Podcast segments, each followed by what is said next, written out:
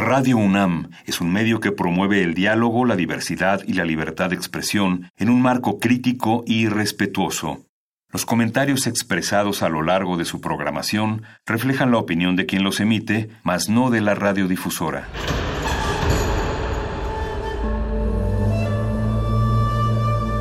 Un templo para la apreciación del ser mediante el sonido. mediante el sonido. Para nosotros. El sol sale durante la noche. Nuestros gritos llevan la mesura del silencio. Y el descontento está lleno de baile y risas. A todo, incluso a nosotros, nos resistimos. La universidad Ustedes y nosotros somos la Resistencia modulada.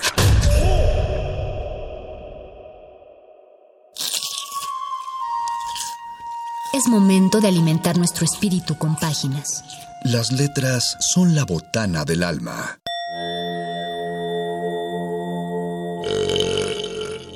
Recuerda la máxima. Los libros son como los tacos. Aún los malos son buenos. Muerde lenguas.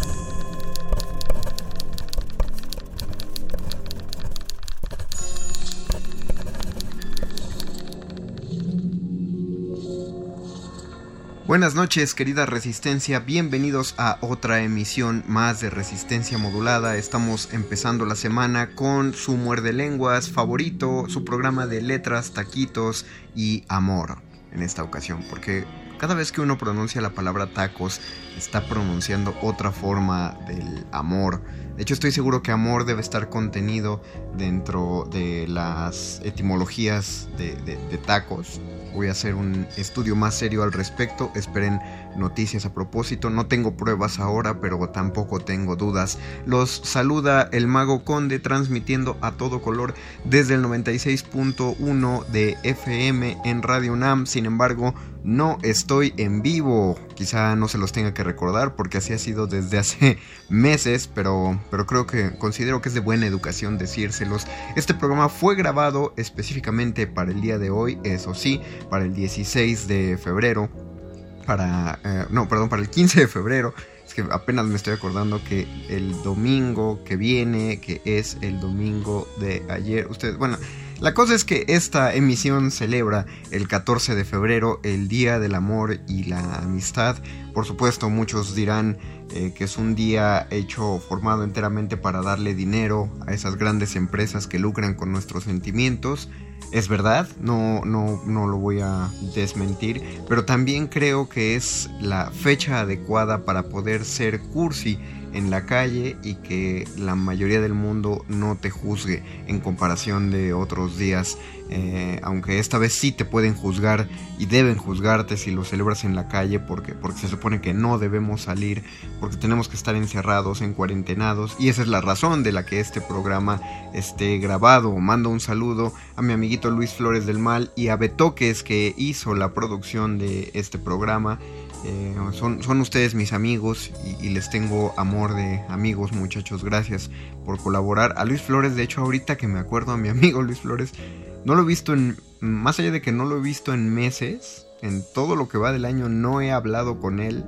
Entonces, estoy seguro que en esta emisión él está descansando, pero de todas formas le mando un, un saludo de la amistad. Y justamente para, para hablar acerca del amor y la amistad, es que este es un programa de lecturas para dedicar o pues lecturas de amor, cuentos de amor. Puede sonar muy, muy trillado, me parece que en sí la palabra amor ya es, ya es trillada, es incluso difícil de decir para muchas personas. Y qué feo que la palabra amor ya, ya se vuelva complicada en nuestro vocabulario, por eso, por eso la defiendo para esta emisión, pero también es, también se celebra la amistad, que es otra forma de amor, una, una forma más perfecta. Eh, me gustaría decir, en toda buena relación de pareja hay una amistad de por medio, eh, eh, por eso me, me parece más, eh, más loable por encima. Si hay un amor más perfecto que el amor mismo, ese es el amor de la amistad. Y es por eso que les traigo en esta ocasión tres lecturas de amistades, personas cercanas a su servidor. Eh, discúlpenme si esto les molesta, pueden acusarme de nepotismo en el correo oficial de Radio UNAM, pero antes de acusarme y de ir a decir, oye, ¿por qué este sujeto le está dando, eh, le está dando voz a, sus amigos? ¿Por qué les da el micrófono? No les dé el micrófono, yo hago las lecturas. Eh, escuchen los textos para para que entiendan por qué, por qué los elegí, por qué los considero buenos para esta emisión. Vamos a escuchar en, en este orden un cuento de Víctor Adrián García Córdoba llamado Trafalgar.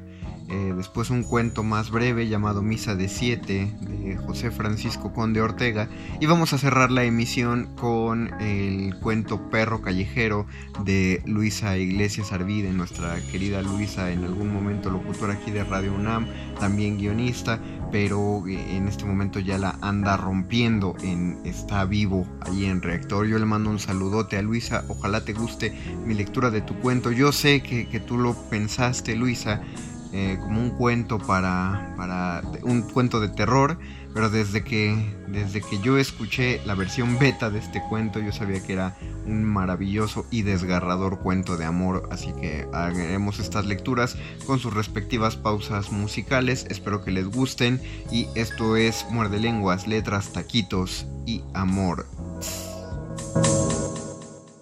Muerde lenguas. Muerde lenguas. Muerde lenguas. Trafalgar.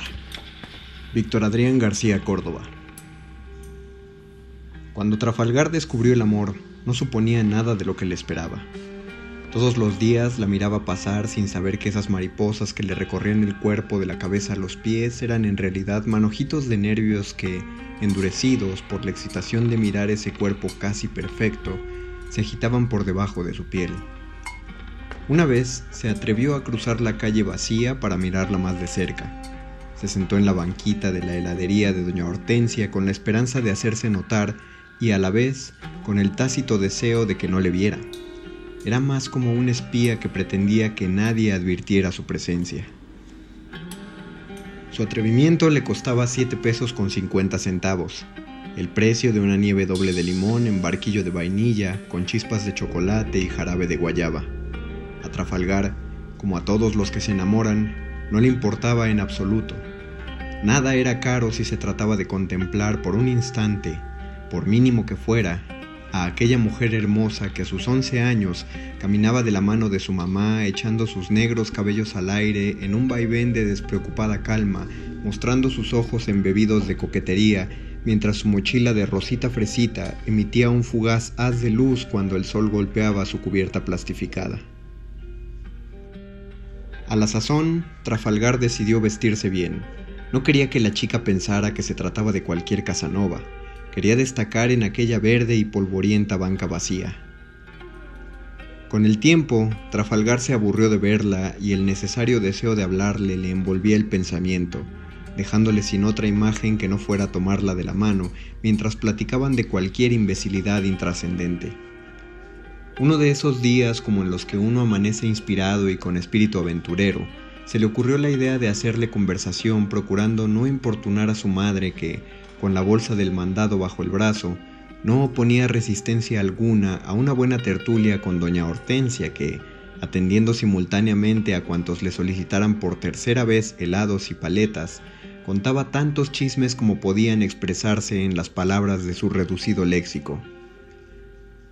Trafalgar vio aquellas circunstancias como un recurso propicio y casi infalible para platicar con esa muchacha que desde hacía tres días empezaba a quitarle el sueño. Es normal, como siempre lo ha sido, que a los 13 años una niña de 11, con unos ojos verdes, gráciles y tiernos, te arrebate las ganas de dormir. Y como tenía fama de ser una persona muy inteligente, no se le hizo difícil llevar a cabo su pequeña y minúscula osadía. A veces uno se decepciona cuando habla con esa persona en la que uno se interesa porque resulta ser más tonta de lo que parece o más lista de lo que se pretende. De todos modos, Trafalgar pensó que no se había equivocado al elegirla para dedicarle sus afectos. A los 13 años es relativamente fácil caer enamorado y entregar todo tesoro permisible a cambio de una sonrisa o alguna muestra singular de estima. Trafalgar para aquellos momentos ya estudiaba secundaria y no sabía lo difícil que era compaginar el amor con la escuela. Y si lo sabía, la verdad es que nunca se lo pregunté. Dedicaba una hora diaria a pensar en esa chiquilla que pronto, con tantita suerte, iría a la misma escuela. Incluso mantuvo en secreto su incipiente amor porque creía que no era normal enamorarse con esa edad y esas condiciones. Veía en las novelas que su madre prendía a las 7 de la noche a las parejas de artistas sumidas en profundos besos y caricias sin haber visto jamás un beso entre gente tan joven como Trafalgar y aquella muchacha.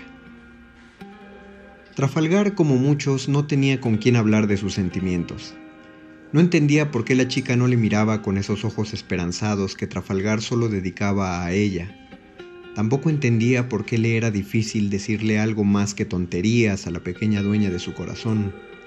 Y creo, con algo de certeza en todo caso, que jamás comprendió por qué no le gustaba el mismo tipo de personas que a sus más cercanos compañeros de clase que miraban otras cosas y tenían otros gustos.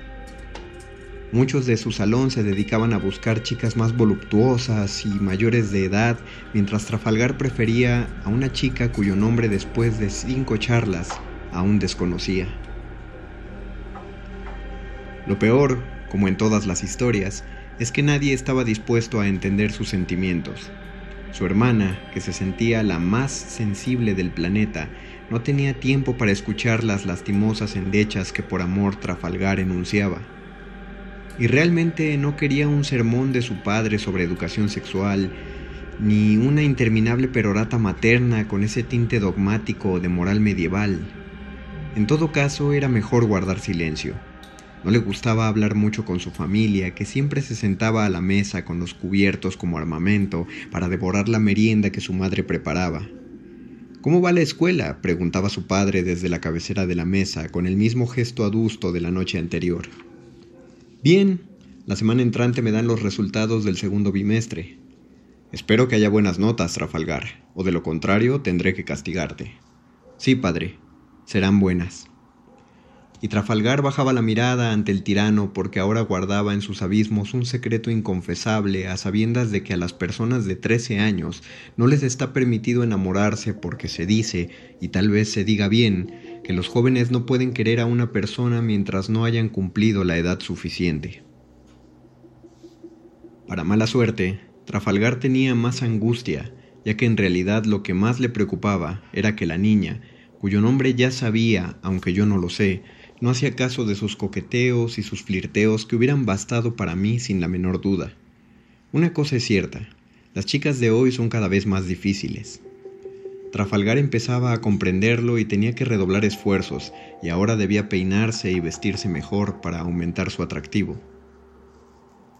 Cuando conocí a Trafalgar me encontré con la más hermosa personalidad que jamás imaginé. Yo no soy quien para decir esa clase de cosas que realmente no están en mi competencia y, debo decir, no entiendo aún cómo puede alguien negarse a eso que las personas menores tienen que vulgarmente se llama encanto. Trafalgar solía tener una conversación fluida y muy completa. Siempre hablaba de cosas interesantes y jamás dejaba una pregunta sin responder. Su presencia, más que corpórea, aún hasta la fecha, te envuelve sin tocarte y te mira sin volverse. Lo más curioso es que Trafalgar hasta hoy es sumamente inteligente. Yo escuchaba sus charlas vespertinas que me obligaban a decir que era una franca delicia escuchar a una persona de tan corta edad hablar con esa madurez que a los 30 años todavía es aspiración de muchos. Un buen día, Trafalgar tomó la decisión de decirle a ese simpático animalito de la creación la razón por la que todas las tardes, en punto de las cuatro, se asomaba a la acera para encontrarse con ella. Quiero suponer que tuvo que armarse de valor porque, si he de ser sincero, cuando yo me declaré por primera vez a una chica de 14 años, por cierto, dos mayor que yo, tuve que hacer mucho esfuerzo para no hacerme encima. Y nadie tuvo el decoro de informar a Trafalgar que a esa edad las cartitas son válidas y el paro, que es cuando un valedor te hace el favor de ser tu heraldo, son cosas comunes y usadas que ahorran la molestia de enfrentarse solo a una declaración primera y de nada habría servido. Trafalgar no hubiera confiado a nadie aquella hazaña mortal. Cuando lo hablábamos, Trafalgar no me quería decir lo que le dijo la chica, pero yo me conformé con saber el resultado. La niña se regocijó con los elogios de alguien de 13 años declarando su amor, aunque si bien se notaba complacida, la chica no tuvo ocasión de decir nada en absoluto. De hecho, la pequeña no pudo contestar, ya la madre se había encargado de dar calabazas a Trafalgar. Eso, para decepción de quien esto escribe, no fue lo peor. La señora, escandalizada por el acto atroz de declarar su amor a una chica menor, decidió tomarles agitadamente del brazo y llevarles hasta casa de Trafalgar. Tocó a la puerta y casi a jalones y con muchos gritos estruendosos pasó a Trafalgar y a su amada a través de la puerta oxidada que daba a la banqueta. Quiso de inmediato hablar con la madre de Trafalgar, que, siempre con tiempo para hacer nada, tuvo que soportar media hora de argumentos y cavilaciones con el fin único de escandalizar aún más a su madre y, por raro que parezca, confundir a Trafalgar que no entendía dónde estaba lo malo. La madre, cuya hipócrita pena le brotaba por los poros, sí entendió el crimen y estaba dispuesta a castigarlo. Mandó a Trafalgar a su cuarto a meditar sobre lo sucedido, Cerró con llave la puerta de madera e invitó a la enfurecida señora a tomar un poco de café negro bien cargado y una apropiada taza de té de tila. Aseguraba con escaso convencimiento, asomado en la voz, que se trataba de simples bromas de niños y que quizá Trafalgar había escuchado eso en la televisión y se le había hecho fácil repetirlo. Ya ve que las novelas son medio raras, decía. Tal vez solo quería jugar un rato, es normal a esa edad, la adolescencia les pega duro. Trafalgar no escuchó más de nada porque su llanto, sonoro y desesperado, le apretaba y le abrumaba, provocándole una sensación de ahogo y sumiéndole sin más en un sueño aletargado. Cuando Trafalgar despertó unas horas más tarde, la casa estaba en silencio, y sentía el mismo vacío que sentía antes de caer en su profundo marasmo. Sentía su novato corazón oprimido y palpitando fuerte y rápido, pero de mero milagro, se sentía como una avecilla a la que las alas se le cortan antes de echar vuelo, porque nunca obtuvo respuesta de su amada, y en realidad nunca más la volvió a ver. Así, unos minutos antes del ocaso, su padre entró al cuarto sumamente turbado, y contra la usanza de aquella casa, el hombre, enervado por una mezcla de furia y desolación, pidió a Trafalgar lo que jamás le había pedido, que le diera la espalda y apoyara las manos sobre la cama. Con la puerta abierta y el pasillo vacío, se sacó el cinturón. Los gritos y quejidos cruzaban las paredes y a cada corte que el cinto hacía al aire le seguía un corte más recio y terrible. Los inconfundibles y dolorosos lamentos inocentes de un alma enamorada. Como yo no supe cuánto duró la tortura, tampoco Trafalgar supo el motivo.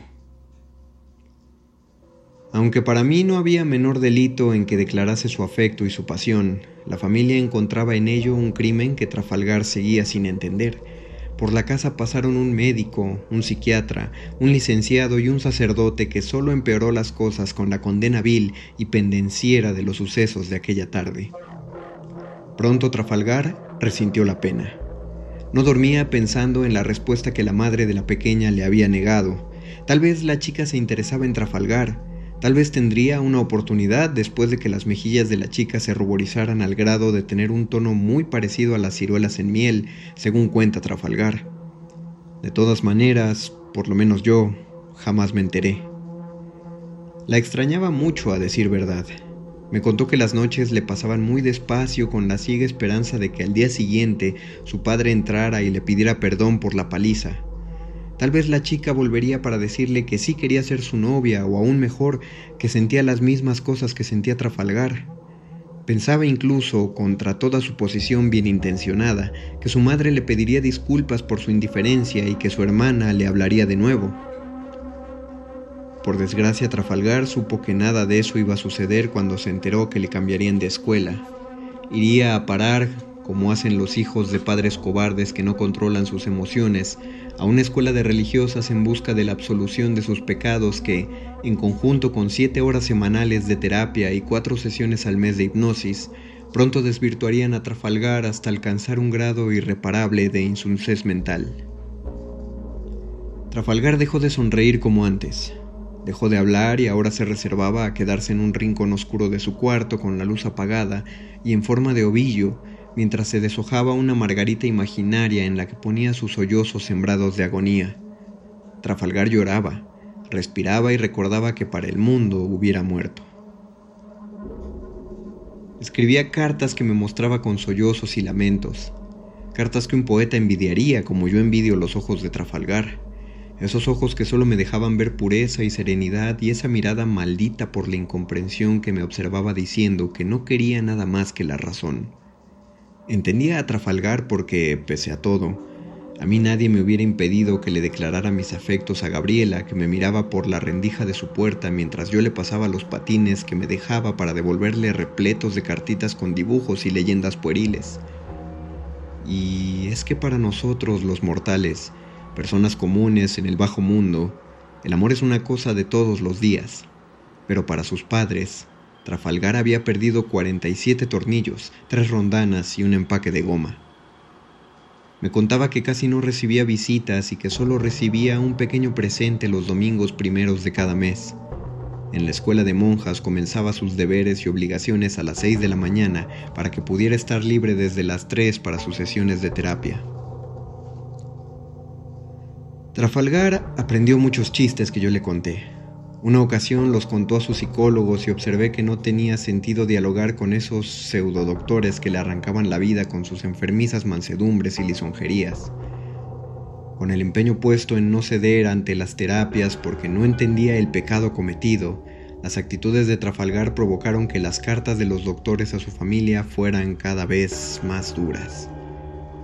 Pronto dejaron de pagarse las terapias y Trafalgar perdió muchos privilegios en la escuela al mismo tiempo que sufría de todas las incomodidades sociales que puedan padecerse a los 13 años. Así mis visitas al colegio fueron haciéndoseme más difíciles porque Trafalgar seguía sin entender. Ya casi había olvidado el rostro robicundo de aquella niña tan hermosa, ese caminar tan dócil y frágil que contemplado desde la acera, se convertía en una danza solemne y sombría. Casi olvidaba, por mera fortuna desgraciada, la cara de sus padres y la voz de su hermana. Se sabía el Santo Rosario de memoria, pero con el tiempo tuvo que someterse a castigos más serios que una oración larga. Las monjas injuriaban a Trafalgar cuando hablaba de esas cosas que sentía con respecto al amor, y los golpes no le dañaban el cuerpo ni el alma, sino todo lo contrario. Como yo no me oponía a las descripciones detalladísimas que Trafalgar me repetía de su amada y como no me molestaba en lo más mínimo la crónica de los cabellos negros volantes, ni me incomodaba si me decía lo que se siente cuando se mira a quien se busca y cuando se busca a quien se encuentra, Trafalgar solo confiaba en mí. He aquí que me decía un sabio anciano, hijo de extranjeros y padre de nacionales, que la sinrazón es la verdadera razón para amar y, como sabio hijo de padres mestizos y de hijos criollos, yo solo veía en Trafalgar la sinrazón que a mi sinrazón enflaquece. Hoy en la tarde fui a ver a Trafalgar. Ha cumplido 23 años y vive en una casita de cuento de hadas con ventanas de madera y un precioso tragaluz en el centro de la sala, donde aun cuando oscurece se filtran los más puros rayitos de luz vespertina. Es, en términos muy someros, una persona realizada Acaba de recibir la, licenciatura en contaduría y apenas empezó con su trabajo. Me cae bien Trafalgar. Me hace recordar lo duro que es el mundo porque como yo, luego de contarme su historia, no ha vuelto a querer igual. Recién conocí hace 10 años a Trafalgar. No entendía por qué su madre le había dado cuatro bofetadas y por qué su padre había decidido que fuera a terapia. No entendía por qué tendría que abandonar la escuela para someterse a jornadas inhumanas de trabajos manuales y esclavismo en las cocinas.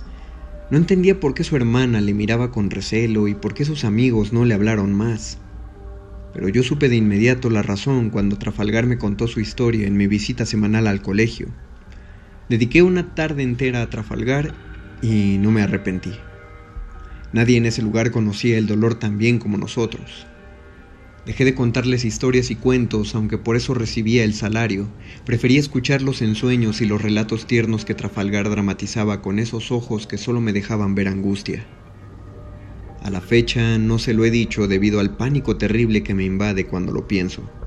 Sigo creyendo en el velado sueño de la danza sombría de la pequeña y ruego por sanarle las heridas cuando cae la noche en el invierno y las estrellas se alejan llorando como Trafalgar.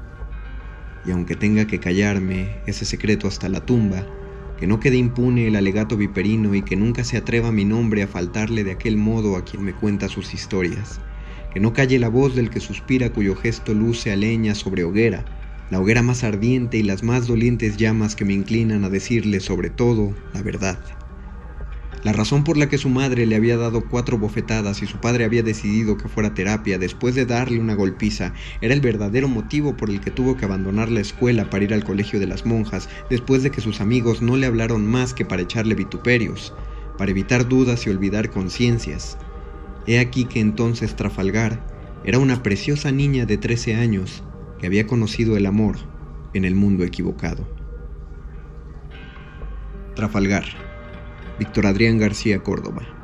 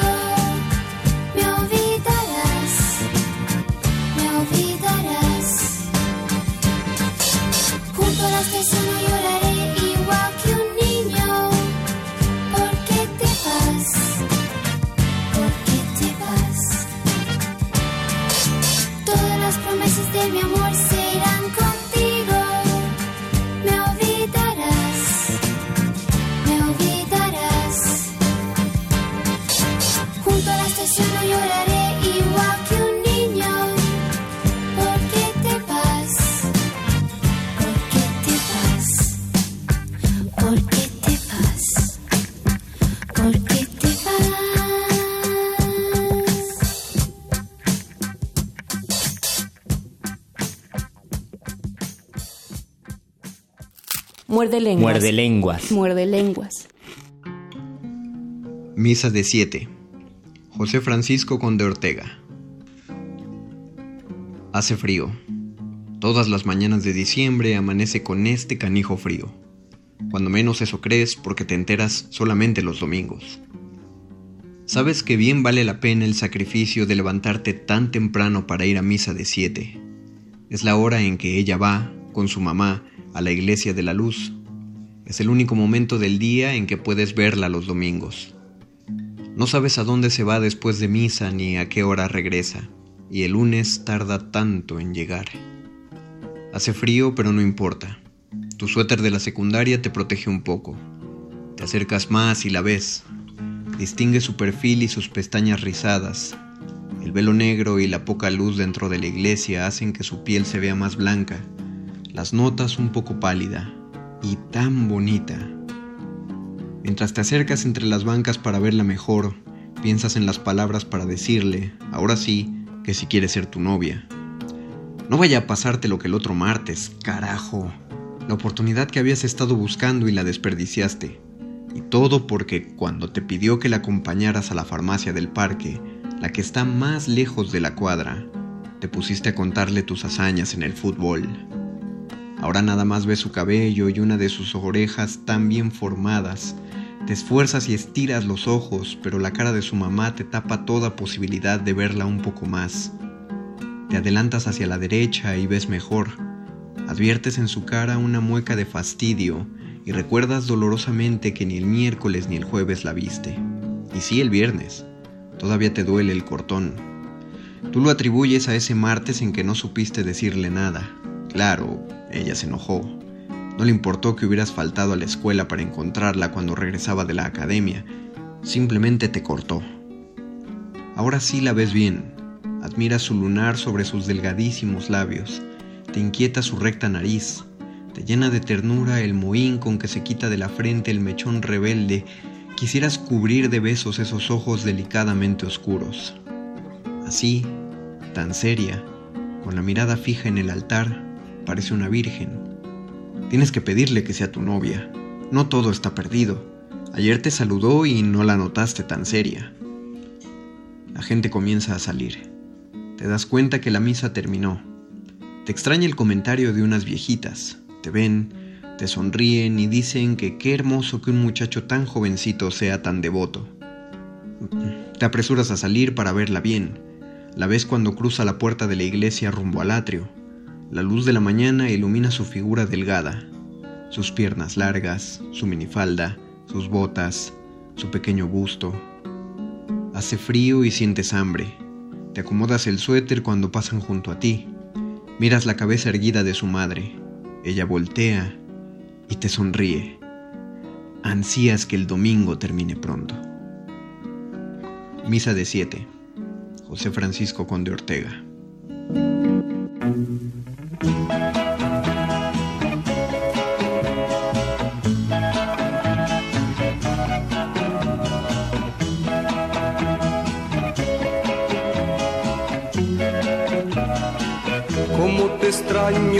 Amor, ¿por qué será?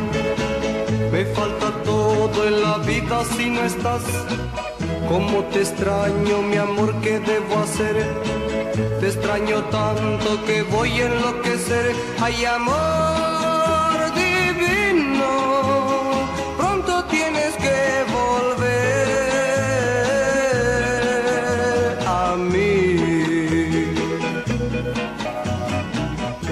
veces pienso que tú nunca vendrás, pero te quiero y te tengo que esperar.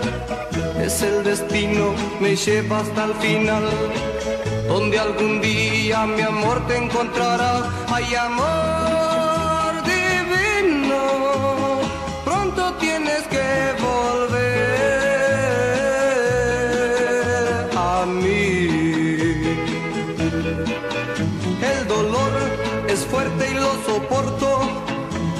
sufro pensando en tu amor. Quiero verte, tenerte y besarte y entregarte todo mi corazón. Como te extraño, mi amor, ¿por qué será? Me falta todo en la vida si no estás. Como te extraño, mi amor, ¿qué debo hacer? Te extraño tanto que voy a enloquecer. Ay, amor tienes que volver a mí. A veces pienso que tú nunca vendrás, pero te quiero y te tengo que esperar. Es el destino, me lleva hasta el final, donde algún día mi amor te encontrará. Ay, amor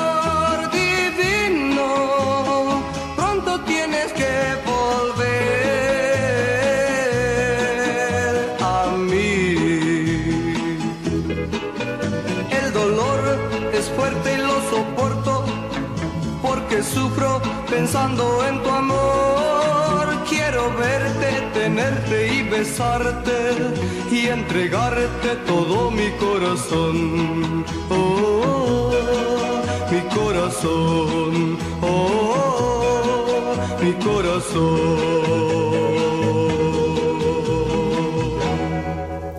Muerde lenguas. Muerde lenguas. Muerde lenguas. Perro callejero. Luisa Iglesias Arvide. La tristeza en mis edificios y yo sigo a la espera del 11.2 que dure un par de minutos, que tiemble, que todo desmoronado se me caiga y me deje la ciudad desierta. Por el ventanal del Miralto en la Torre Latino, las luces del mundo apenas se encienden. Abro mi cartera, me quedan 200 pesos y nada más. Pido un Matusalem campechano y como todos en el restaurante, intento localizar mi casa desde el cielo, a través de los cristales. Recorro las avenidas más largas. Pego mi nariz húmeda al vidrio, desde aquí la urbe no me huele a nada. Está anunciado y las familias en el Miralto se abrazan. Las parejas se piden matrimonio y ordenan postres con sus nombres delineados en chocolate para festejar quizá que cumplirán su católico hasta que la muerte los separe. Pegan sus dedos al cristal y marcan corazones dactilares, huellas de cuánto se quisieron. Yo solo pego la nariz. No recuerdo dónde está mi casa, solo mis edificios tristes, mis rascacielos tambaleantes.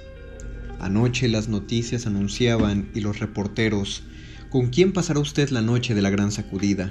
Preguntaron a los pocos televidentes que no se encontraban atorados ya a la mitad de su huida en el tránsito de las carreteras a Querétaro, Puebla y Cuernavaca. Y aquí sigo, en la punta del centro, en la jeringa de heroína como la llamaste la última vez que cenamos y pedimos cubas campechanas, hace tanto, ¿recuerdas? Pues aquí sigo, preguntándome con quién estarás llorando, a quién estarás abrazando la última noche. El restaurante está lleno.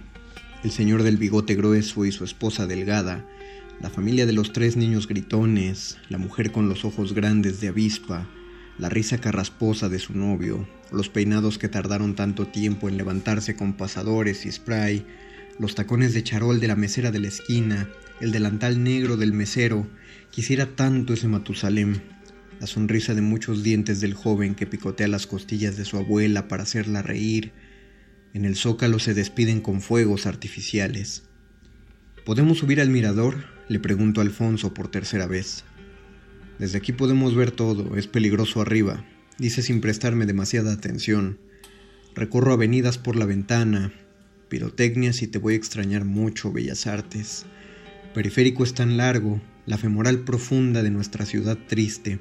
Yo conducía nuestro auto por el segundo piso y amenazaste de nuevo con lanzarte del asiento del copiloto. ¿A dónde querías lanzarte? Querías que te atropellaran, querías asustarme, querías hacerme llorar, pero estaba cansada de pedirte perdón, más cansada de que tú no lo pidieras. No frené. El automóvil se acercó a los bordes de nuestra avenida flotante y saltaste. No recuerdo haberte visto otra vez. Y es que periférico, lleno de polvo, es una línea tan larga, una cicatriz suicida. Y desde aquí todo parecería tan pequeño. Vuelvo a sentarme en la mesa para dos personas, su mantel y las manchas ambarinas de cerveza y Coca-Cola Light. Alfonso no me abraza, revisa impaciente la pantalla de su teléfono. No hay señal desde hace cuatro horas, la cobertura se habrá saturado de despedidas. El mesero se acerca a la mesa, nos entrega un matusalem y otro refresco de dieta. No le gusta tomar, dudo que a Alfonso le guste abrazarme. No tienes que preocuparte por el dinero, pide algo de comer, me dice. Y es que al caerse todo, ¿quién va a pagar por una sopa de cebolla o un pastel con bordes de chocolate? Ahí está tu casa, señalo un edificio blanco en la colonia Condesa. El alumbrado público hace luciérnagas en la ventana. Alfonso menea la cabeza y deja su teléfono sobre el mantel. Mi casa es la que está por allá. Él apunta hacia un extremo lejano. ¿Ya encontraste la tuya? Me levanto de la mesa y camino por la superficie cuadrada con la mirada perdida en las luciérnagas. No sé qué estoy buscando, pero me gusta sonreírle a la gente. ¿Cuántas casas tengo? ¿Cuántas casas no tengo? Tan lejanas en la pequeña cuadrícula de la ciudad. El hogar de mis padres con bóvedas de ladrillo en Tepepan, mi cuarto de azotea en la Roma, mi departamento de una recámara en la Doctores donde viví con dos brujas que comían en exceso tacos de suadero. Tienes que pagar la renta, te tocaba lavar los platos. Mi guardilla en la Narvarte tan sola, mi edificio en la Verónica Anzures. Mi favorita siempre fue nuestra casa en el eje 1 norte. Desde aquí puedo ver el kiosco de la Santa María. Tiene que ser ese, estoy segura. Nos dijeron, es una residencia porfiriana. ¿Recuerdas? Tapizamos las paredes con patrones de cebra y atardeceres en la playa. La gente nos miraba extraño. Por la noche nos hacíamos perros callejeros y corríamos por las avenidas largas con las patas lanudas, húmedas de agua de charco. Todo nos olía delicioso. El asfalto y toda la Santa María hasta llegar a los mercados. ¿Recuerdas cuando mordiste el trompo de pastor y salimos corriendo de la taquería? El mesero nos gritaba, mugrosos perros, y nosotros aullamos de risa hasta la cuadra siguiente. Me gustaban tus dientes. Creo eras una cruza de border collie y pastor australiano. No puedo asegurarlo. Me he detenido en las veterinarias a observar esos diagramas con razas caninas que cuelgan de sus paredes. Nunca encuentro de dónde vienes. Recuerdo tu nariz mojada frotándose con la mía. Creo que la gente nos miraba extraño porque sabían que nos hacíamos perros. A lo mejor les daba envidia eso de tener que ser personas todo el tiempo. Se rompe un vaso. La señora guapa de las sombreras se lleva las manos a la boca roja. Nadie más se preocupa demasiado. ¿Para qué limpiarlo? La pareja en la mesa contigua termina de cenar. Siempre me ha gustado el sonido de los cubiertos en los restaurantes y las luciérnagas de la ciudad. Te quise mucho, eje central, con tu guaguis y tu balalaika y nuestros recorridos a las tres de la mañana. Me encontraste en una jaula del control canino de Iztapalapa. Supongo has de haber pensado que tendríamos cachorros interesantes y me rescataste. Prometiste que no dejarías que volvieran a atraparme, que no me sacrificarían y luego te lanzaste por la ventana de nuestro automóvil. Pero así lo han hecho todos, no me sorprende. Somos perros callejeros. Encuentro mi reflejo en el ventanal, mi cabello castaño y mis ojos con el delineador escurrido. Saco un Kleenex del bolsillo de mi pantalón y trato de acomodarme el maquillaje. No he llorado, es que no dejo de pasarme las manos por la cara. Se me olvida que cubrí de pintura mis párpados. A nadie le importa. Un hombre embriagado llora y todos hacen bromas para que se le pase. Gritan y aplauden. 11.2. 11.2. Desde el cielo, la capital es una cuadrícula mal hecha. El dueño del Miralto celebra con sus amigos en la mesa central. Debe ser él. Desde aquí puedo oler su loción costosa y su whisky chorreado en la camisa. Abraza a los meseros y les dice que se quiten los delantales. A partir de este momento todos, meseros, invitados, sobre todo los niños y quien tenga ganas de ponerse hasta la madre pueden pasar a la barra y servirse lo que quieran.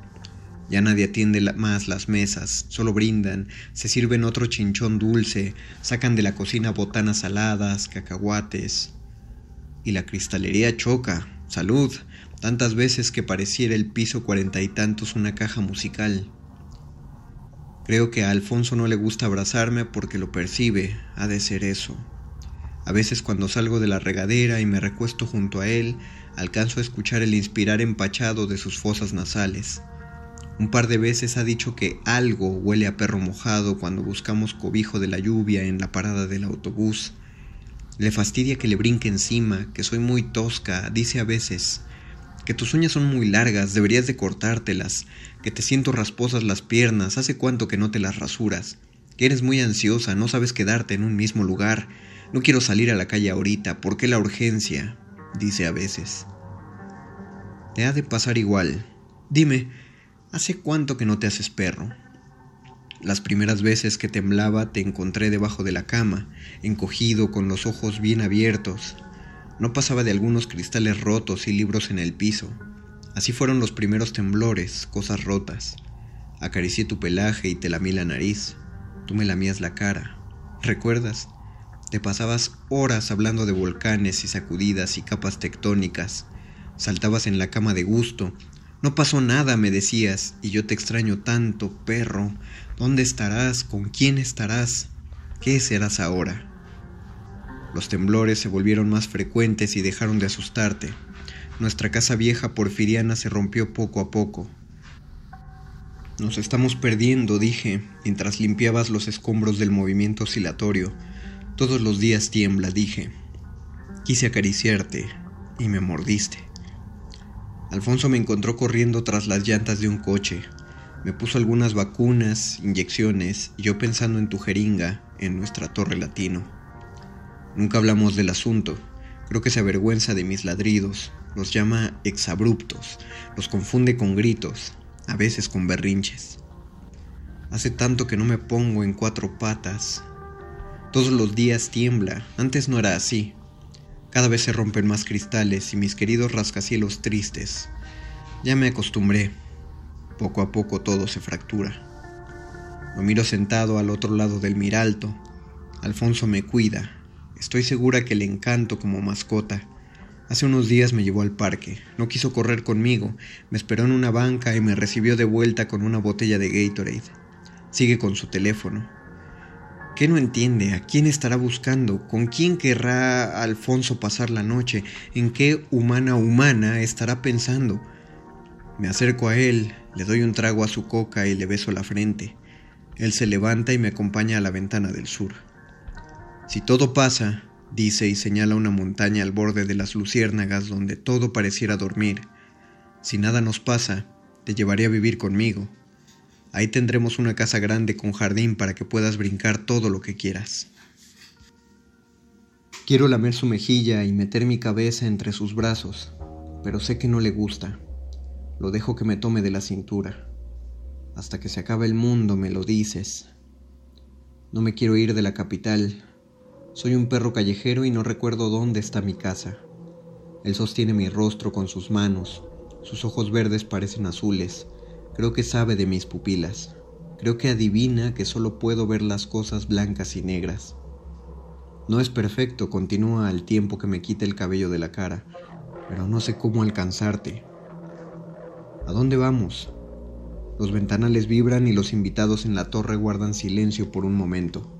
Nos abrazamos fuerte. ¿En dónde estarás? Los cubiertos se caen de la mesa y yo recuerdo cuando me trajiste aquí a la jeringa y me inyectaste. Alfonso me toma del brazo y corremos al centro del Miralto. Los vidrios crujen. Me hablaste de la Torre Latino, recuerdas que querías escribir sobre la torre. Nos inyectamos y nos volvimos perros. Me dijiste cásate conmigo y la ciudad es nuestra. Un anillo, nuestros nombres delineados en chocolate. Y nos enlodamos las cuatro patas y tapizamos las paredes con playas y cebras. El piso se balancea y no hay amortiguador que detenga el 11.2 de nuestra próxima caída.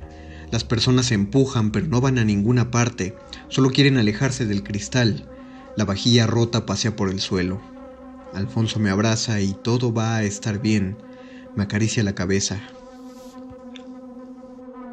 Pero tú y yo recorrimos las avenidas largas y dormimos enroscados en el asfalto, y me prometiste que me cuidarías y saltaste. Se va la luz, las luciérnagas salen volando y la ciudad negra y todos los callejones en los que te quise tanto. Te voy a extrañar, Tlalpan, sobre todo a ti, Tepepan. ¿Dónde estás, perro? Se caen los rascacielos y nos caemos todos. ¿Lo estás viendo? La vertical polvorienta convulsiona hasta el piso y los vidrios se nos vienen encima. Compré mi vestido con una cola larguísima y un velo para que lo rompiéramos con los colmillos y lo llenáramos de saliva. Nunca me lo puse. Siento el cascajo y las astillas de madera, el cemento y las mesas rotas. Ya no encuentro a Alfonso. Ya nadie habla. La urbe negra huele a sangre, a polvo y a quemado. Todo se nos vino abajo, ahora y entonces. Pero la ciudad era nuestra, perro. ¿Cuántos quedan? ¿Quién sigue despierto? Debe de haber alguien, pero todo está tan callado. Háblenme. Mis corvejones, mis belfos, mi lomo, mi cola larga, parda. Estoy tan sola. No puedo moverme. ¿Será que ya no importa? Quiero dejar de pensar me duele todo, me duele pensar. ¿Cuántos kilómetros caminaste sobre el segundo piso? ¿Qué dirección tomaste? Ciudad negra, vestida de novia, femoral profunda. El resto de mí sepultado y solo mi mano izquierda a la intemperie, abandonada de mi cuerpo y de mi condición canina, siente el lengüetazo de un perro callejero. Perro callejero. Luisa Iglesias Arvide. Muerde lenguas. Muerde lenguas. Muerde lenguas. Bueno, con esto nos despedimos, es todo el tiempo del que, de- que tenemos.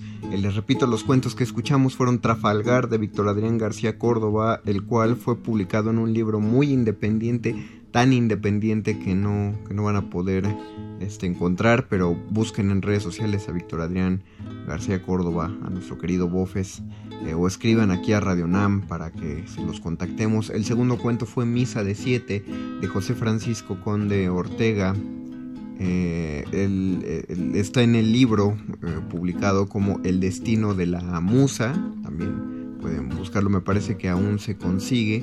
Y finalmente Perro Callejero fue publicado en la antología de cuento fantástico, de- en la antología de cuento de terror de la Ciudad de México, eh, la cual fue compilada por el querido Bernardo Esquinca, entonces eh, y publicada por Almadía. Búsquenlo, está en el volumen 2, es el cuento que cierra el volumen 2 y yo me siento tan, tan orgulloso y tan feliz de que ese espacio lo tenga la querida Luisa Iglesias Arvide. Muchas gracias a ustedes por habernos sintonizado en esta emisión, gracias a Betoques por haber hecho la producción de este programa y mando un saludo especial a mi amigo Luis Flores del Mal. Por favor, coméntenos qué les parecieron estas lecturas, si les gusta, si les gusta este formato de lecturas, eh, deben entender que, que tenemos que hacer mucho con los pocos recursos tenemos a la mano debido a estar confinados. eh, entonces por eso les llevo lecturas y, y siempre espero que estas sean entretenidas. El próximo miércoles vamos a regresar con más lecturas de amor, así que quédense aquí en Radio UNAM. Todavía le quedan dos horotas a resistencia modulada. Por favor no le cambien de canal. Yo soy el Mago Conde y esto fue Muerde Lenguas. Muchas gracias. Hasta el miércoles.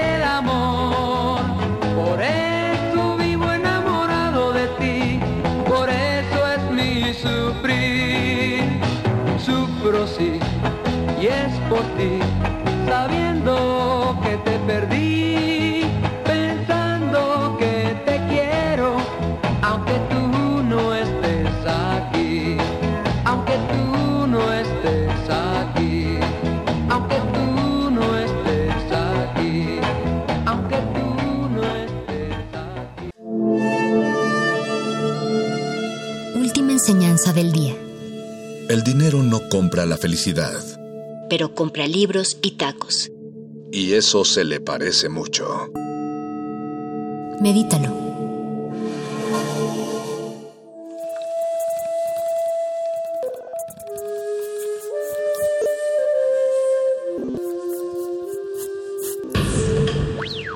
La música emergente es como el silencio. Silencio. Presente a nuestro alrededor. Pero audibles solo para quienes tienen disposición de escuchar. Como todos, en este campo de cultivo. Cultivo de ejercios.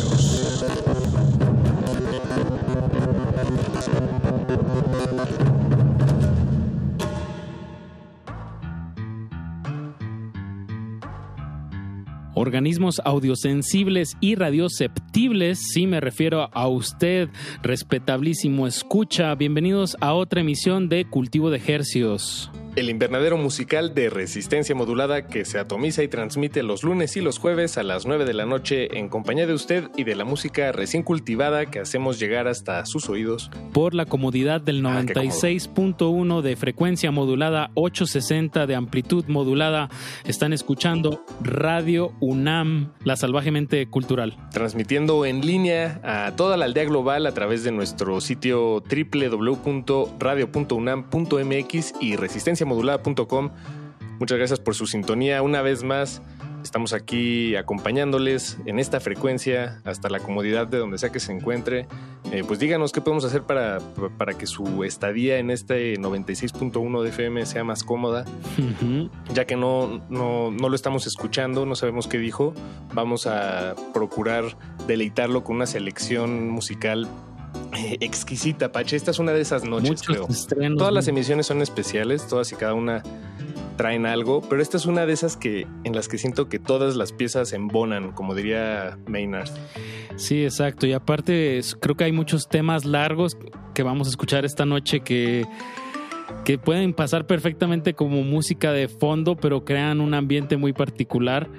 Entonces, como bien dices, Paco, hay que ponernos cómodos, hay que dejarnos acompañar y disfrutar de estos estrenos musicales de aquí hasta las 10 de la noche.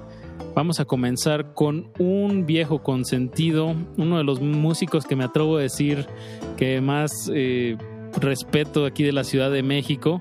Hablo de Esteban Aldrete con su proyecto Hospital de México, que ahora acaba de sacar este disco que se llama Hospital de México y los robots de observatorio.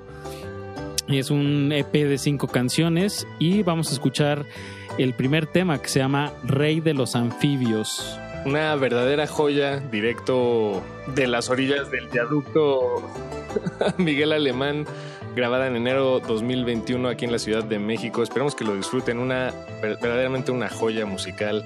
Vámonos con el Hospital de México y los robots de observatorio. Súbanle a su radio.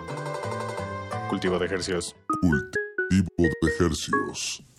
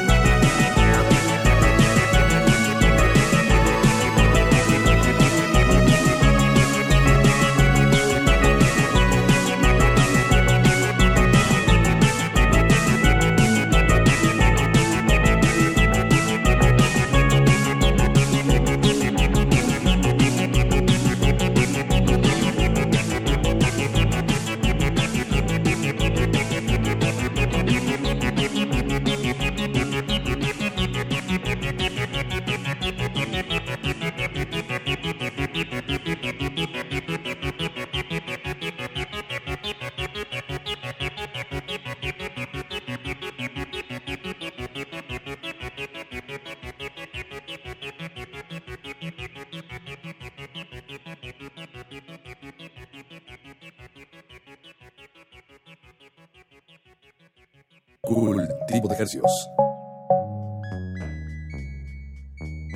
Wow, wow, me, me pongo de rodillas Apache y, y abro los oídos completamente para, para el Hospital de México que nos entrega este sencillo que acaba de terminar, Rey de los Anfibios, de su más reciente álbum o EP, bueno, su más reciente publicación que se llama Hospital de México y los robots de observatorio.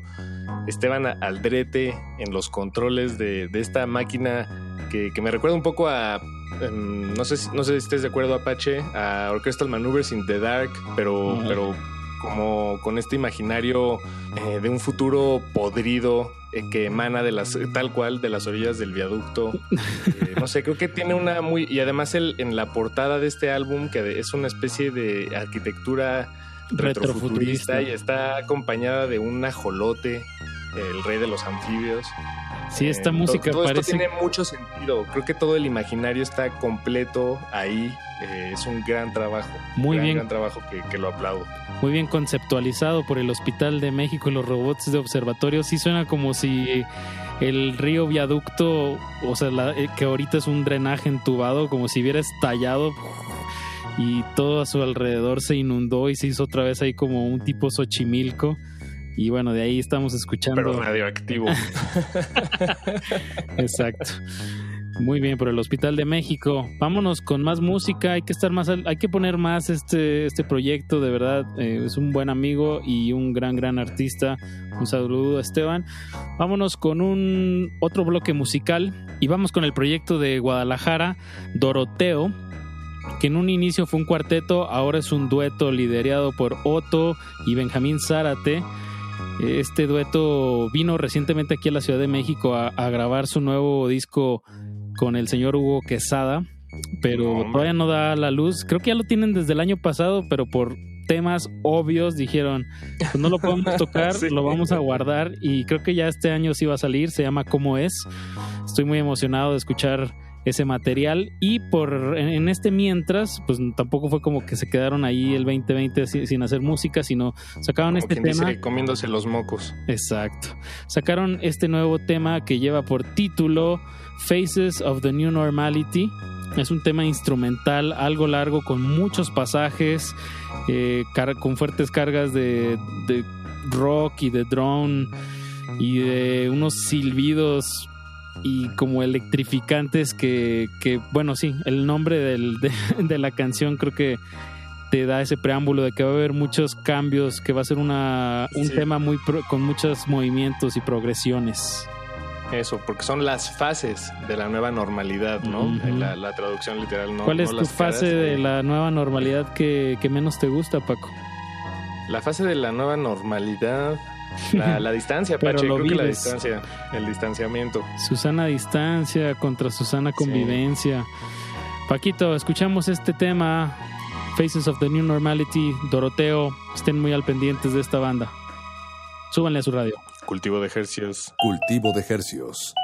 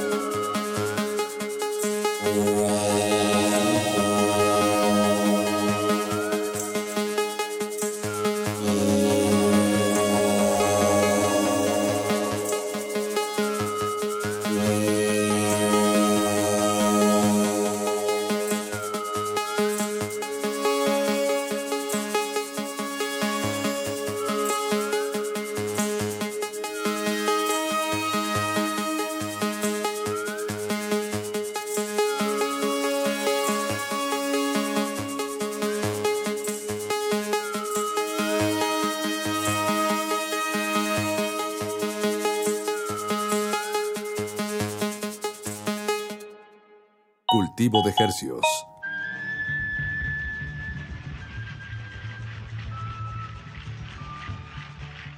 Acabamos de escuchar de la banda Tapatía Doroteo. El tema se llamó Faces of the New Normality. Esperen material de esta banda muy pronto. Aquí lo estaremos sonando seguro. Y a continuación, Apache, vámonos con un- una canción tremendísima que acaban de publicar nuestra banda pañamen- nuestra banda panameña favorita. bueno, es que la, verdad no conozco muchas bandas panameñas, pero esta banda sí ha sonado mucho eh, últimamente en este espacio. Digo, también porque pues ellos han estado trabajando, ¿no? Han, han sacado mucha música de- del último año para acá. Eh, muchos sencillos, sacaron un, álbum que se llama Señor Loop se queda en casa y suelta varias plenas, eh, una serie de temas pues que sí, supongo que grabaron en casa. Y recientemente acaban de publicar un sencillo que se llama El mono y la culebra, que también eh, ellos añaden fue grabado en casa. Y es la historia del encuentro de un mono y una culebra muy al estilo de una fábula, ¿no? Estas, estas historias que nos tienen algo que enseñarnos. A través de, lo- de la animalidad. Sí, exactamente. De- bueno, ¿cómo se le dice cuando es un recurso literario, no? Cuando que es del que se apoya la fábula cuando pues sí como que personificas a los animales. Los haces les das persona. cualidades humanas, ¿no? Exacto. Sí, así es. Sí, bueno, este es- esta es una historia que a mí se me hace eso, esta canción, una especie de fábula. Y muy al estilo de señor Loop, saben cómo entrar en un trance y, y alargarlo y hacer que canciones de ocho minutos se sientan como un breve instante, Apache. Creo que esto es lo que va a suceder a continuación. De verdad, el Bueno, señor no lo Loop, creo, me consta. el señor Loop me parece un gran proyecto porque como dices de Panamá, de verdad el- es el único, la única banda que conozco de, de rock alternativo. Estoy seguro que hay muchísimo, muchísimo reggaetón y otros Claro. ritmos caribeños que predominan en, en este en este estrecho país. Pero bueno, un, un gran, gran oasis, eh, el señor Loop, este sexteto que, que lleva más de 15 años tocando. Y bueno, es un verdadero privilegio sonar esta, este, este tema. Préstele especial atención. Como dices, la historia está, está muy buena. Que suene el señor Loop aquí en Cultivo de Ejercicios. Ocho minutitos, ahí les va. Cultivo de Hercios.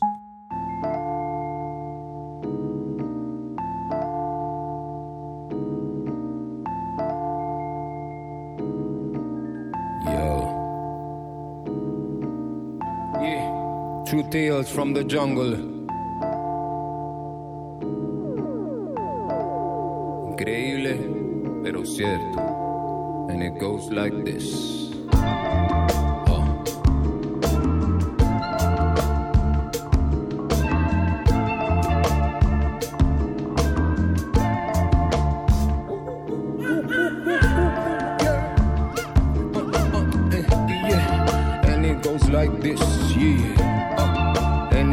Like.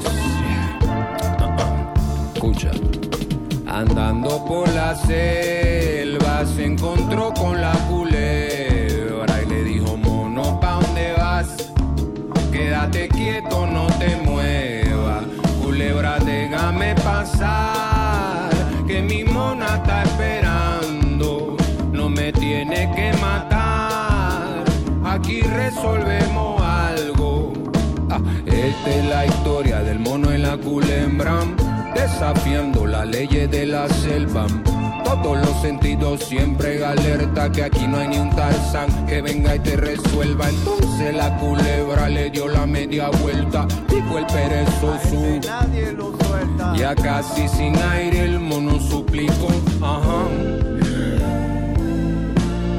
Hoy por mi mañana por ti, resuélveme. Por mi mañana por ti, resuélveme.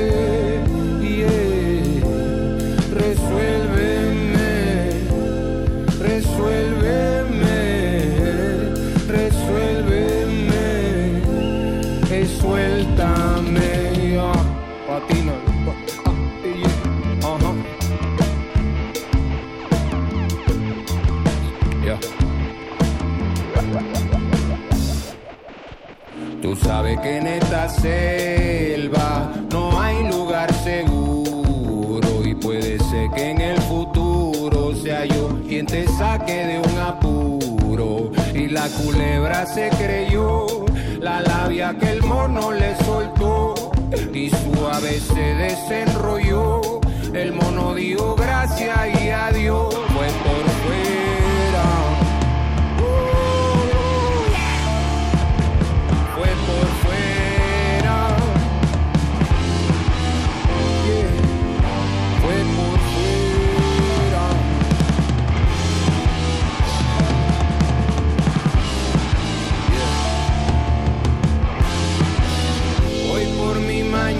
Por ti, resuélveme. Hoy por mi mañana por ti, resuélveme. Hoy por mi mañana por ti, resuélveme. Hoy por mi mañana por ti, resuélveme.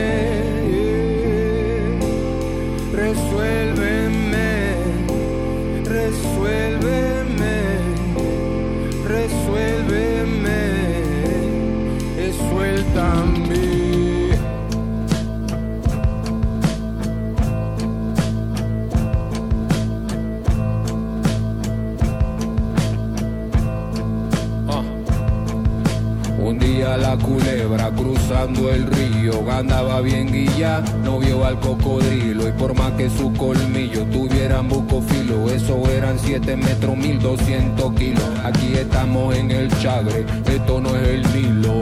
En esta vuelta manda cocodrilo. Y de la nada traquearon la rama. Bajo el mono en una leana y dijo, cocodrilo aguanta, yo conozco esa bien ella se come lo que sea.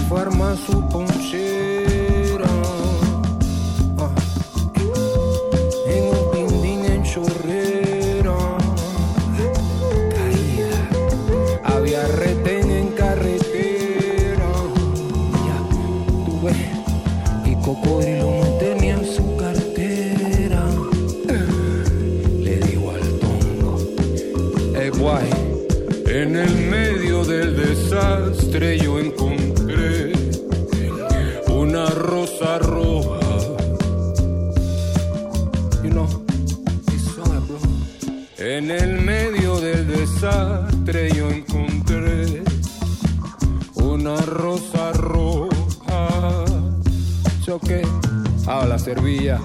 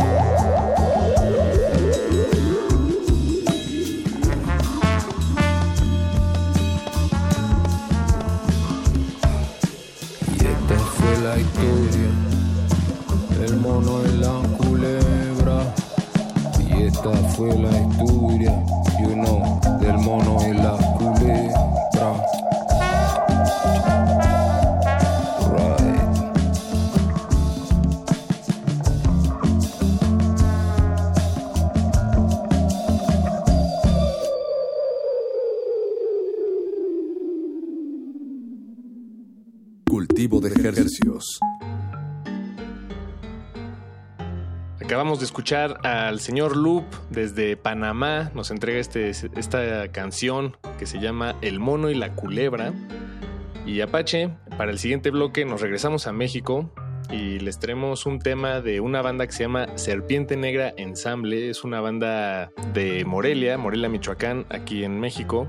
Es un proyecto creado por Alejandro Canek. Él es, eh, bueno, él es músico, es un multiinstrumentista que publicó recientemente el primero de enero de este año este álbum que se llama El Murciélago, 11 temas eh, instrumentales, donde colabora junto con otro músico que se llama Luis Tena y entre ellos pues recrean este eh, composiciones eh, inspiradas en los tríos de jazz, pero la están mezclando con música afrocubana, folclore mexicano, además emplean técnicas ya de, grabación y postproducción, beats, loops, entonces ge- genera un, sí, suena a jazz, pero es un jazz muy contemporáneo, muy interesante. Y este disco está inspirado en El Murciélago, que fue un luchador profesional mexicano de los años 40, conocido como el murciélago, el murciélago Velázquez, que murió en 1972. Eh, viene acompañado por imágenes de, de este luchador.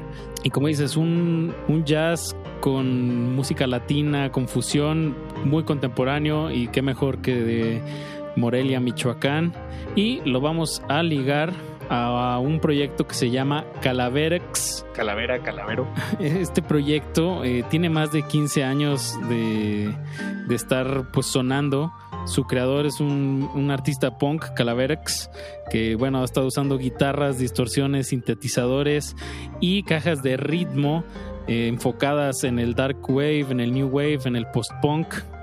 Y bueno, nos llegó a través de nuestro Instagram y fue una, una grata sorpresa. Vamos a sonar su tema que se llama Miente. Vámonos con música. No le cambie, está en cultivo de ejercicios. Cultivo de ejercicios.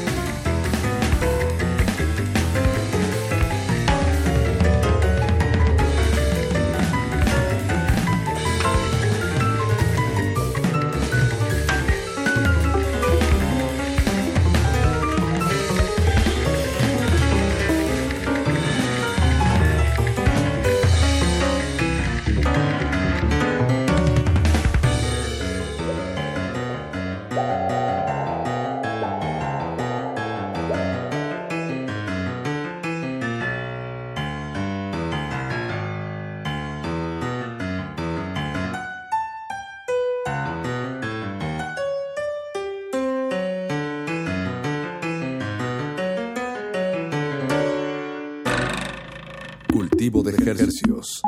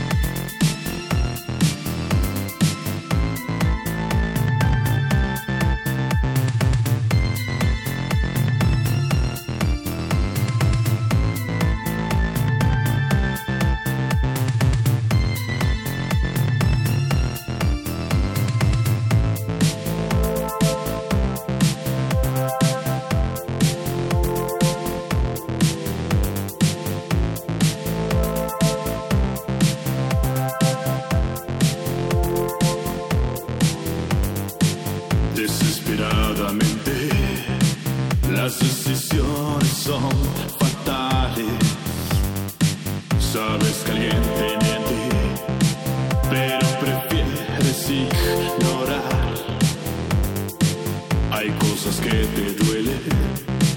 Las tres clavadas en el vientre.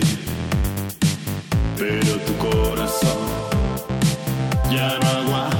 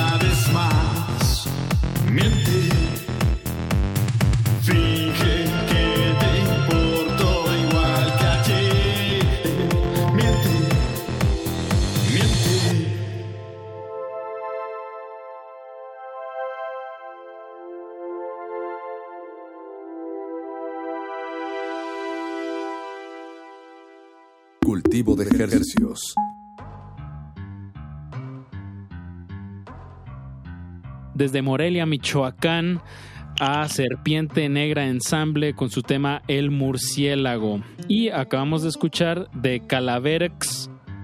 El tema se llamó Miente. Ahora sí, Apache, ha llegado el bloque final de esta emisión de Cultivo de Hercios.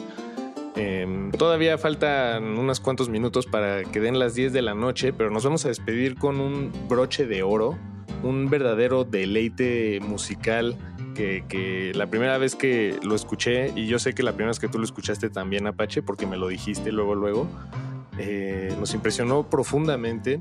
Es el trabajo del compositor mexicano Luis Pérez Ishonestli.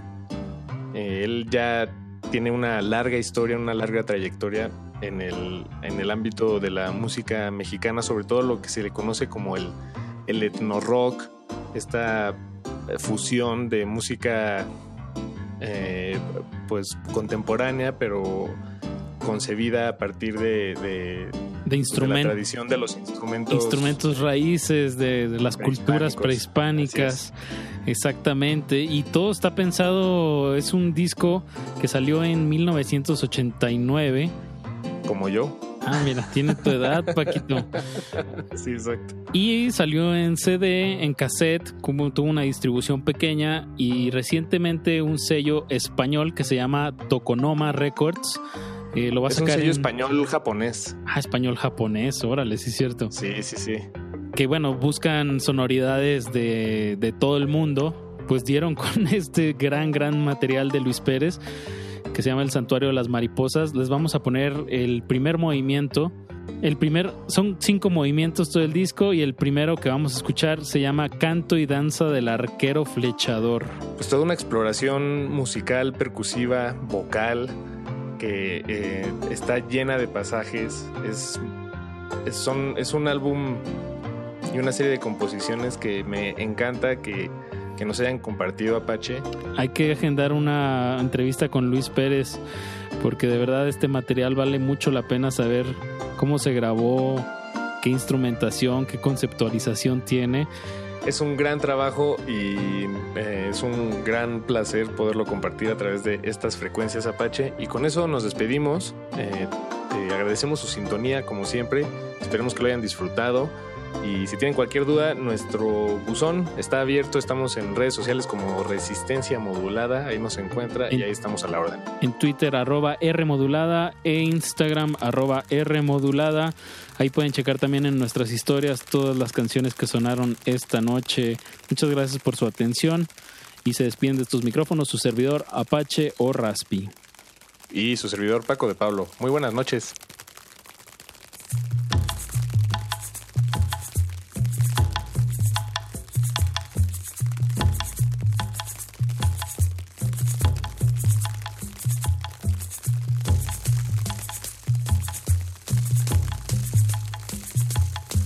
Lait cuti pilkinti okoltak shlakin. Kuropol hum omkai. El chimal batel ut akotulakai. El chimal uk batel ut akotulakai.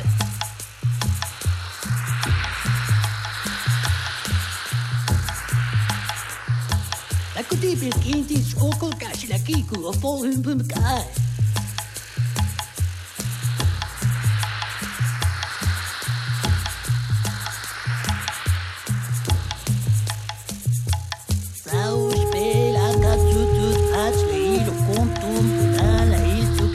ani sin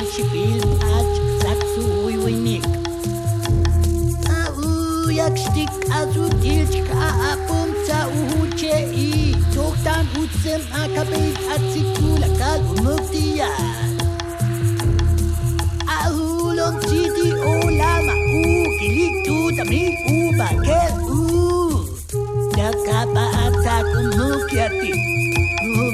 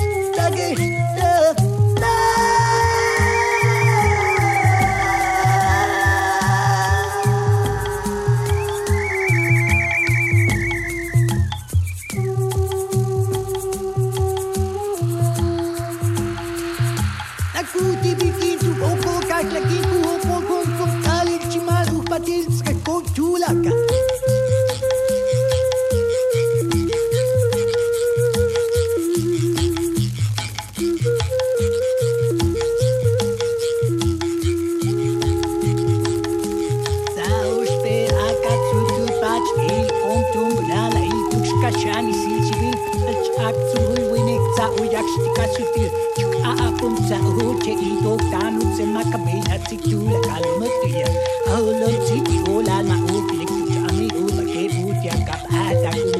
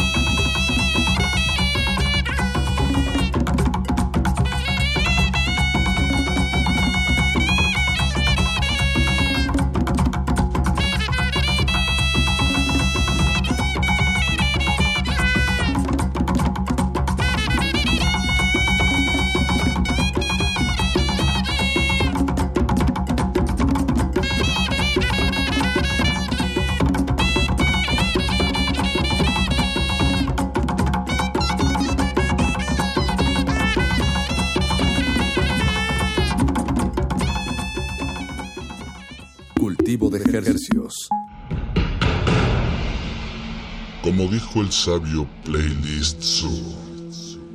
El viaje de las mil canciones empieza siempre con la primera reproducción.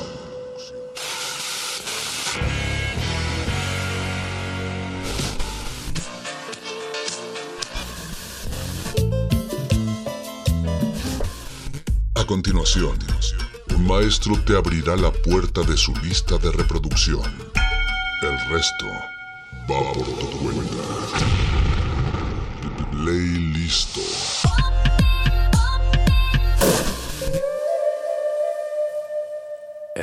είμαστε από μια σκοτεινή άβυσο. Καταλήγουμε σε μια σκοτεινή άβυσο. Το μεταξύ φωτεινό διάστημα το λέμε ζωή.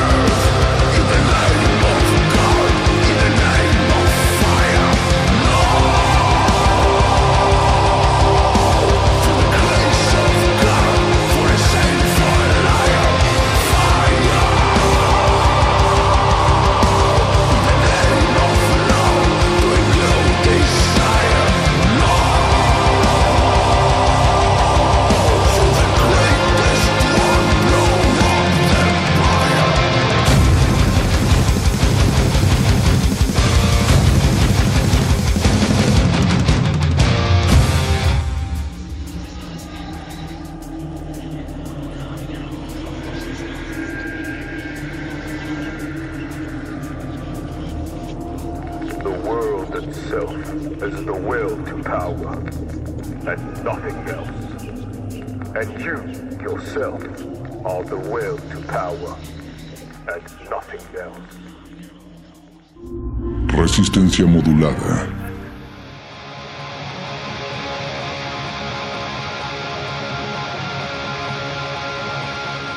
Nacida en Atenas, Grecia en 1987, Rotting Christ es una banda de black metal reconocida por ser una de las principales agrupaciones del género en ese país europeo. Esta noche estamos de fiesta en Resistencia Modulada porque hace dos años exactamente se publicó el álbum The Heretics de esta gran banda griega.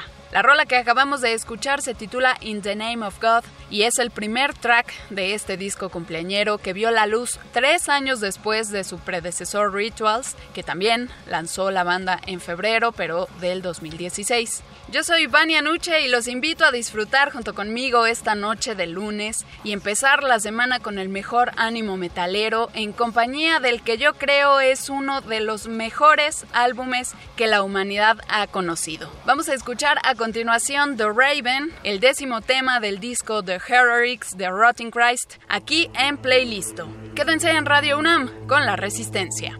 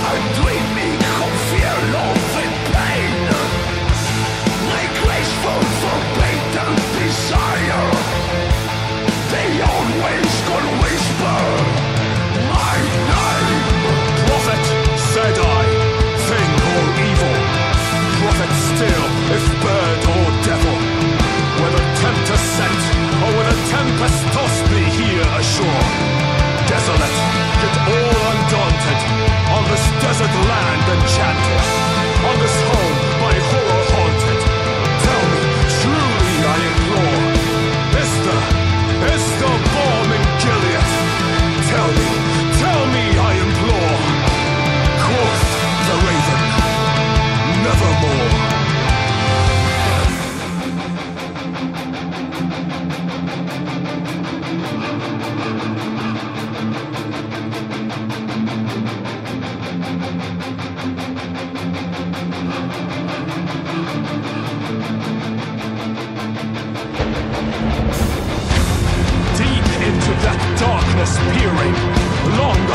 Stood wondering, fearing, doubting, dreaming dreams no mortal ever dared to dream before.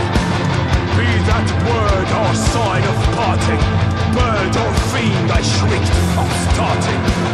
Leave no black plume as a token of that lie thy soul hath spoken.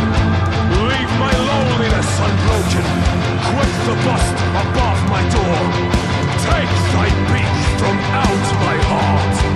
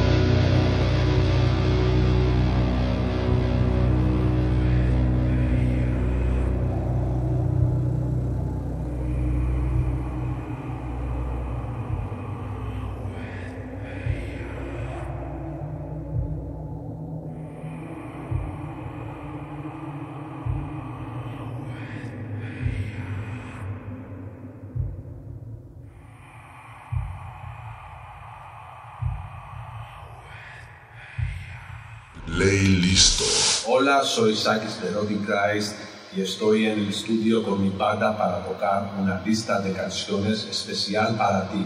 Viva la vieja escuela black metal, non Serbia. Resistencia modulada.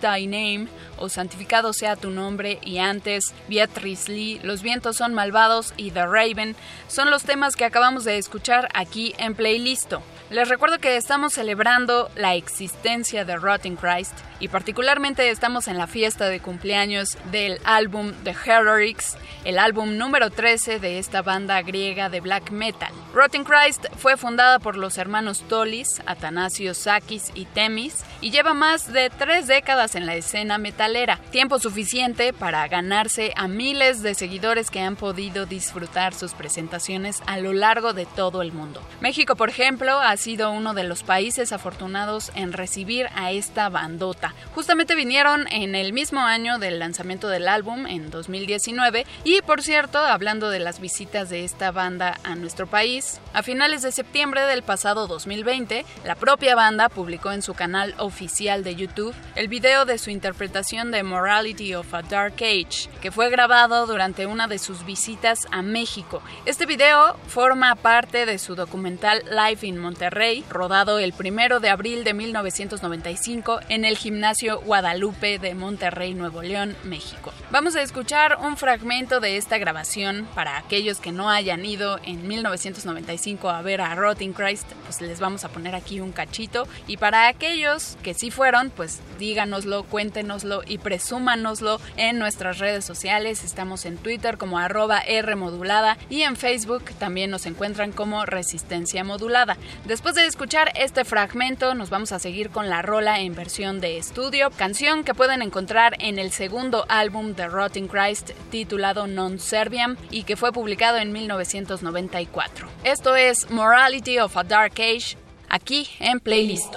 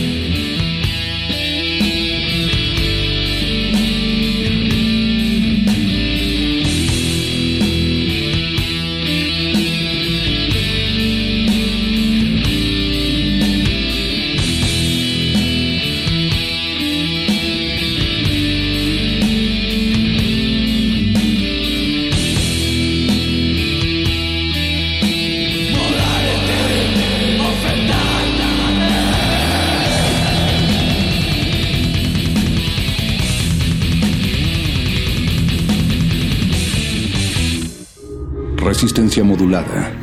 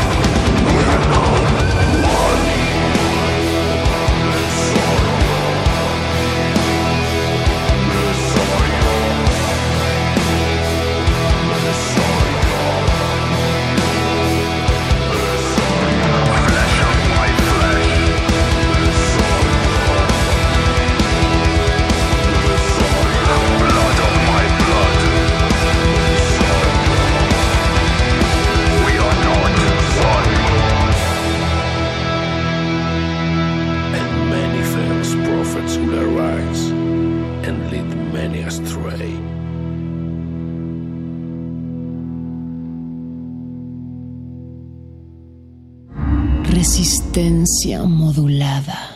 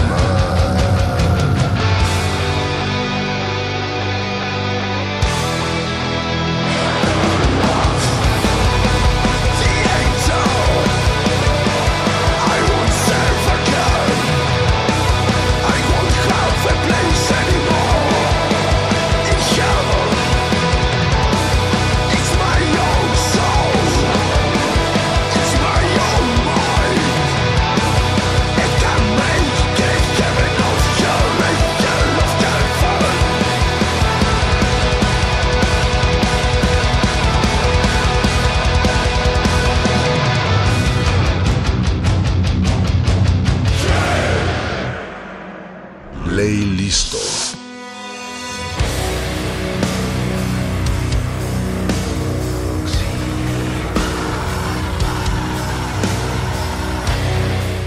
Acabamos de escuchar The Voice of the Universe de Rotting Christ, otra de las canciones del álbum The Heretics, realizado por el guitarrista y vocalista Saki Stolis y su hermano Efthymius Themis Stolis, brillante músico responsable de esos impresionantes fills y breaks en la batería. No sé a ustedes, pero a mí me fascinan. Eh, bueno, estamos llegando ya a la recta final de este programa, pero antes quiero invitarlos a que se lancen al sitio oficial de Rotting Christ, www.rotting-christ.com, para que revisen con calma los 13 álbumes de esta genial agrupación. Espero que les haya gustado tanto como a mí. Debo confesar que tiene poco que descubrí a esta banda y lo único que lamento es no haberlos conocido antes. Así que dense la oportunidad de adentrarse al arte de estos griegos y recuerden que pueden también sugerirnos música para armar nuevos playlists en nuestras redes sociales. Búscanos como arroba R modulada en Twitter e Instagram y en Facebook estamos como Resistencia Modulada. Y ahora sí, nos despedimos con tres de mis rolas favoritas de este álbum The Heretics del 2019, incluidas por supuesto Fire, God and Fear y Heaven and Hell and Fire. Pero antes, vámonos con miles de años de ira y dolor contenidos en Dies Irae o Día de la Ira. Es el quinto título del décimo tercer álbum de estudio de Rotting Christ. Disfrútenlo aquí en La Resistencia. Yo soy Vania Nuche. Esto fue Playlisto. Gracias. Hasta la próxima.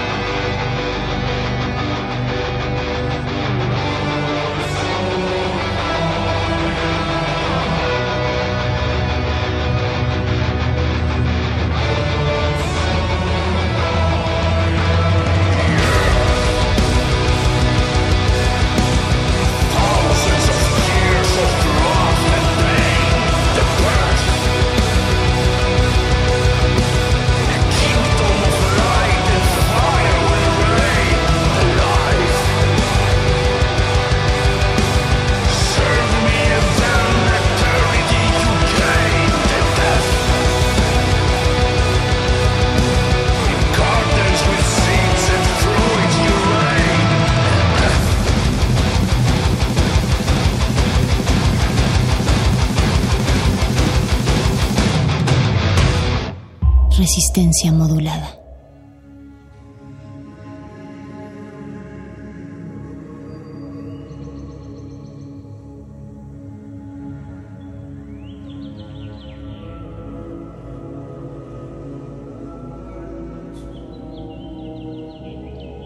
Those who can make you believe absurdities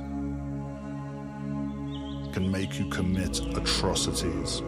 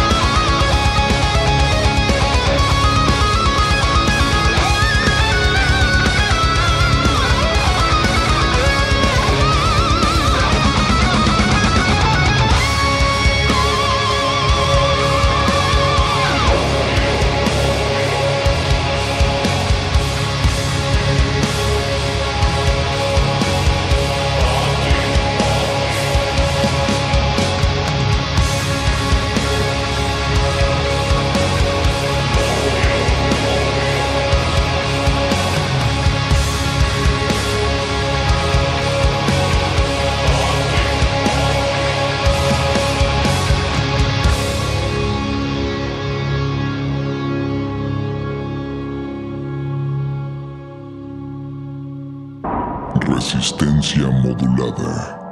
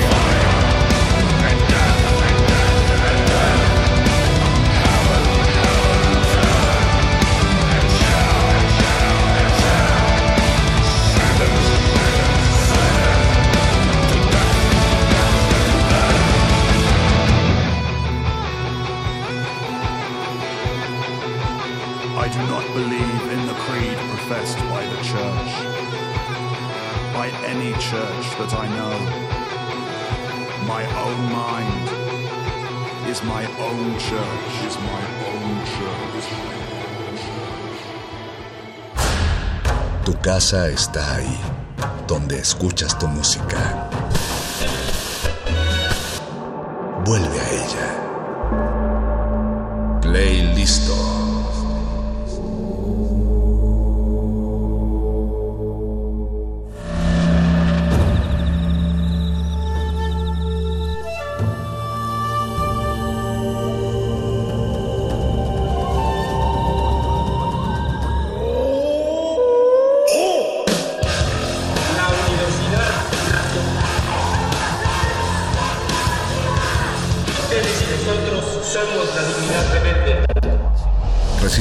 Es una coproducción de Radio UNAM y El Universo.